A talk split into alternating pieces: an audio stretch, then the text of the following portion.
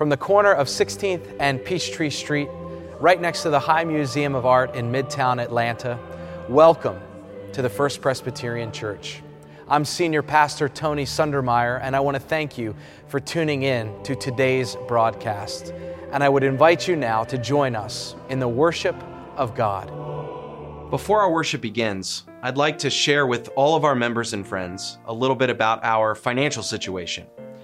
Regrettably, our projection for year end reveals a deficit of $420,000 on our $5.7 million budget. While we've worked diligently to manage our resources and expenses, giving in 2022 and 2023 have fallen below expectations. I assure you that our trustees, session, and financial team have thoroughly explored all options to mitigate this situation. If we are unable to bridge this financial gap, difficult decisions will need to be made. This could include budget cuts, which might impact various aspects of our ministry, including a potential reduction in personnel for the year 2024. However, we believe that as a community bound by faith and shared values, we have the ability to overcome this challenge. And so I call upon each member and friend of First Pres to consider how you might be able to contribute to our financial strength. If you've already given in 2023 and have the capacity to go the second mile, please give more. If you've not given in 2023, please give today. You can mail a check, give by credit card, uh, give by stock transfer, or use the QR code that will be on the screen in just a few moments. Our congregation has had a successful capital campaign, securing pledges of over $36 million. Our ministries with children and youth are bursting at the seams. Our worship attendance, both online and in person, are strong. Our community ministries continue to serve our most vulnerable neighbors and friends with compassion and great care. Our staff is strong, gifted, and committed to serving the mission of the church. My hope is that our giving will increase uh, to support the strength of our ministry in this season of our life together. We will continue to communicate openly about our financial progress and any developments that we have as we move forward. Please keep our congregation, our leaders, and our shared mission in your prayers. If you have any questions or concerns, please do not hesitate to reach out to me. And thank you for tuning in to this week's broadcast. A reading from the prophet Isaiah, chapter 9, verses 2 through 7. The people who walked in darkness have seen a great light. Those who lived in a land of deep darkness, on them light has shined. You have multiplied exultation.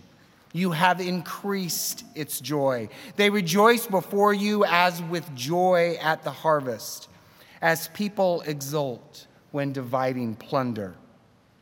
For the yoke of their burden and the bar across their shoulders, the rod of their oppressor, you have broken, as on the day of Midian. For all the boots of the tramping warriors and all the garments rolled in blood shall be burned as fuel for the fire. For a child has been born for us, a son given to us. Authority rests upon his shoulders, and he is named Wonderful Counselor, Mighty God, Everlasting Father, Prince of Peace. Great will be his authority, and there shall be endless peace for the throne of David and his kingdom. He will establish and uphold it with justice and with righteousness from this time onward and forevermore. The zeal of the Lord of hosts will do this. A reading from the Gospel of Luke, chapter 2. In those days, a decree went out from Caesar Augustus that all the world should be registered.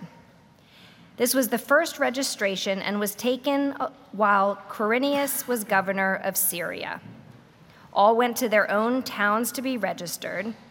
Joseph also went from the town of Nazareth in Galilee to Judea, to the city of David called Bethlehem, because he was descended from the house and family of David. He went to be registered with Mary, to whom he was engaged and who was expecting a child. While they were there, the time came for her to deliver her child. And she gave birth to her firstborn son, and wrapped him in bands of cloth, and laid him in a manger, because there was no place in the inn.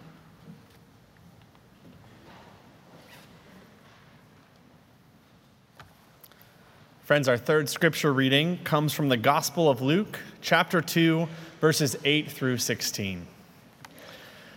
Now, in that same region, there were shepherds living in the fields, keeping watch over their flock by night. Then an angel of the Lord stood before them, and the glory of the Lord shone around them, and they were terrified. But the angel said to them, Do not be afraid, for see, I am bringing you good news of great joy for all the people. To you is born this day in the city of David a Savior, who is the Messiah, the Lord.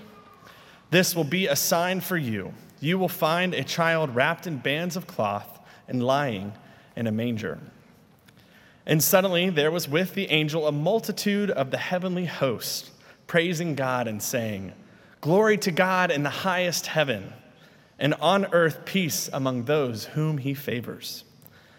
When the angels had left them and gone into heaven, the shepherds said to one another, Let us go now to Bethlehem and see this thing that has taken place, which the Lord has made known to us. So they went with haste and found Mary and Joseph and the child lying in the manger. It was two weeks before Christmas, 2007 Katie was six months pregnant with our second son, Luke, and I was getting ready for the day in the bathroom. Katie came in in a very gentle and tired way, said, Tony, sometimes I don't think you really appreciate how much hard work it is to bring a human into this world. Not to mention that this is the second time now that I'm doing it. To which I said, Well, Katie, I don't think you really appreciate all the work I do for you and our family.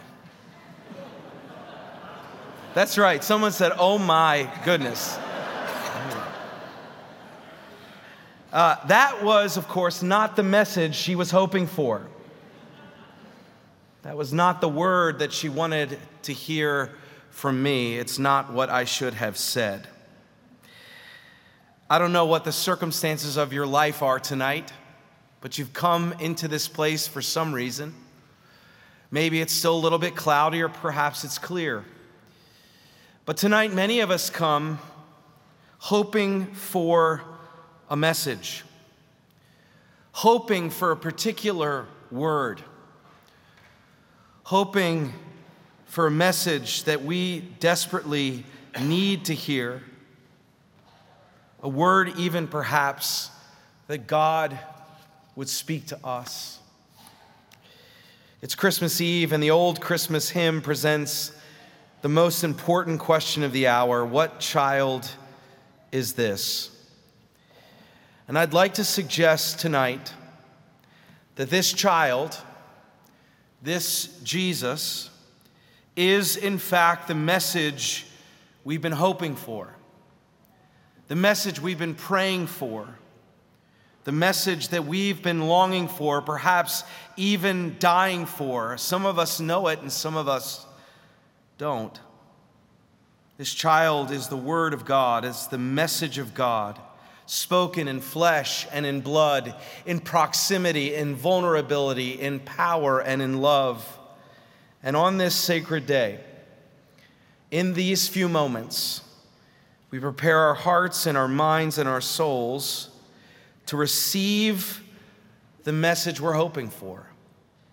That indeed this is good news of great joy for everyone. For, it if, for if it is not good news for everyone, it's not good news. And tonight I believe that it is good news for all of us, whether or not we have come knowing what we're looking for or exactly what we're looking for. We believe that God is ready to speak that message again. Let us pray.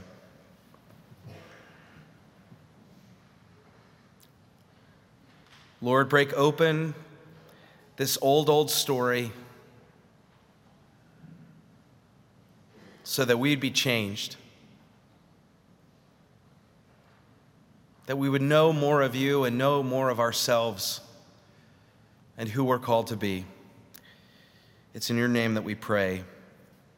Amen.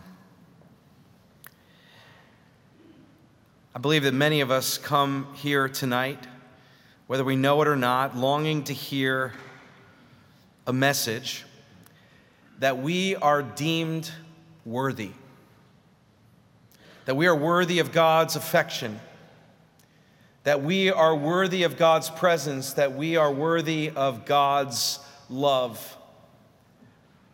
The Dallas uh, Street Choir was founded in 2014 with the mission of providing a musical outlet for those experiencing homelessness. Their motto is a beautiful one homeless, not voiceless.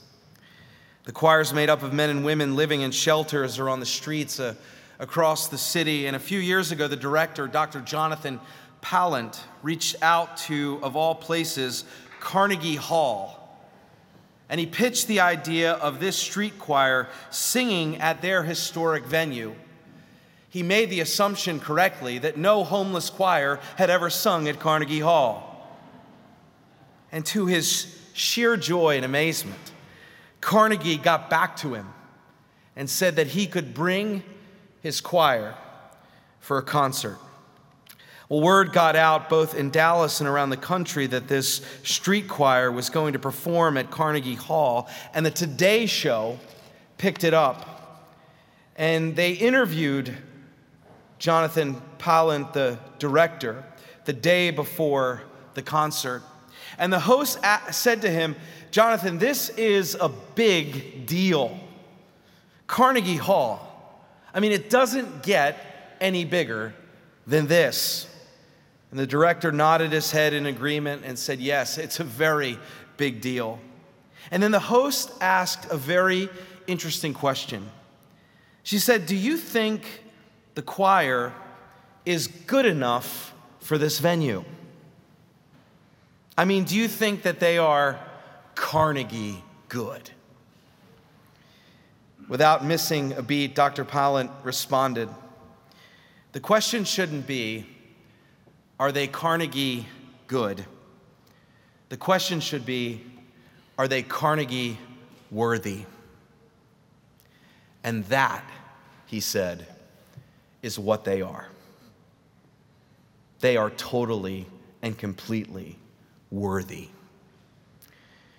Friends, the word we need to hear tonight is that we have been deemed worthy. God's fantastic choice to take on flesh and blood and dwell among us is not dependent on our goodness or lack thereof. God's coming to us is not dependent on our ability to keep our life in key or on pitch or in tune. God's coming is not dependent upon our ability to say the right thing at the right time. Thanks be to God. God's coming is not dependent upon us at all. On the contrary, God's coming is predicated on God's character and God's nature, the one who created the conditions for your life to be a life, deems you and me and the entire cosmos worthy because this God, the creator of all things, is love. This God is love. And that incarnate love was willing to be subject to human experience, even human sin. That love was willing to be rejected, persecuted, mocked, and nailed to a cross. That incarnate love was so powerful, so magnificent, that it could not be defeated, even by death itself. It was raised to new life and resurrection power. That's why the Apostle Paul in Romans 8 is convinced that neither death, nor life, nor angels, nor rulers, nor things present, nor things to come, nor powers, nor height, nor depth, nor anything else in all of creation will be able to separate us from the love of God in Christ Jesus our Lord. Jesus Christ is God's message to you and to me that we are, in fact, deemed worthy. Not only that, but there's also another message that many of us long to hear, that we so desperately want to hear that this child, Jesus Christ, is not against you, but is for you. Jesus Christ is for us. He is working in your life, known and unknown, seen and unseen, for your good. For your good. In the words of the prophet Jeremiah, he has plans for your welfare and not your harm. He has for those who are hungering for something more out of life, to those who have been left malnourished by the materialism and dataism and narcissism of our age. Jesus says, I am the bread of life, and whoever comes to me will never be hungry. He is one for those who long to produce more mercy and more forgiveness in their inner life, in their relationships in their marriages and their partnerships with their children, with their parents, with their siblings, with their family, their friends, and their community. Jesus says, I'm the vine, and those who remain in me will bear great fruit. He's for those tired of the lies that evil and violence and hate spread, tired of being misaligned and misdirected. Jesus says, I am the way, I am the truth, and I'm the life. He's for those who feel like they're living under constant threat and sabotage and danger of all kinds. Jesus says, I'm the good shepherd and I will take care of my sheep. He's for those who fear death, who are scared to face what lies beyond our final breath. Jesus says, I'm the resurrection and the life. And those who believe in me, even though they die, will live. And everyone who lives and believes in me will never die. He's for those who have lived far too long in darkness. Jesus says, I'm the light of the world. Whoever follows me will never walk in darkness, but will have the light of life. He's for those who are tired and brokenhearted. He says, Come unto me, all you who are weary and heavy laden, and I will give you rest, and I will mend your broken heart. He's for those who are racked by shame and regret. Jesus says, I forgive you. Go and sin no more. He's for those who believe that the world would be better off without them. Jesus says, I've come to give you life and give it to you in full measure. He's all these things and so much more. And He wants you to know beyond a shadow of a doubt that He is for you. He's for you. The word we need to hear is that Jesus Christ deems us worthy, that Jesus Christ is for us. And finally, that Jesus Christ gives us a vision for a future where we are truly free. There are two men in our congregation who helped found and lead our Redemption After Prison ministry here at First Pres, along with our Director of Community Ministries, Tricia Pasuth. It's a support group for men who have served multiple years in state or local or federal prisons.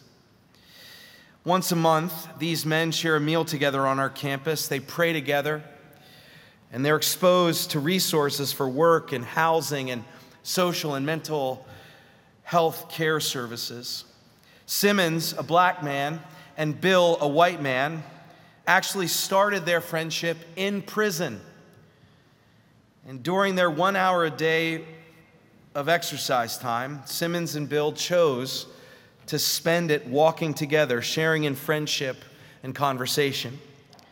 Well, one day, a bunch of black inmates approached Simmons and asked, Hey, Simmons, why do you always hang out with that white dude?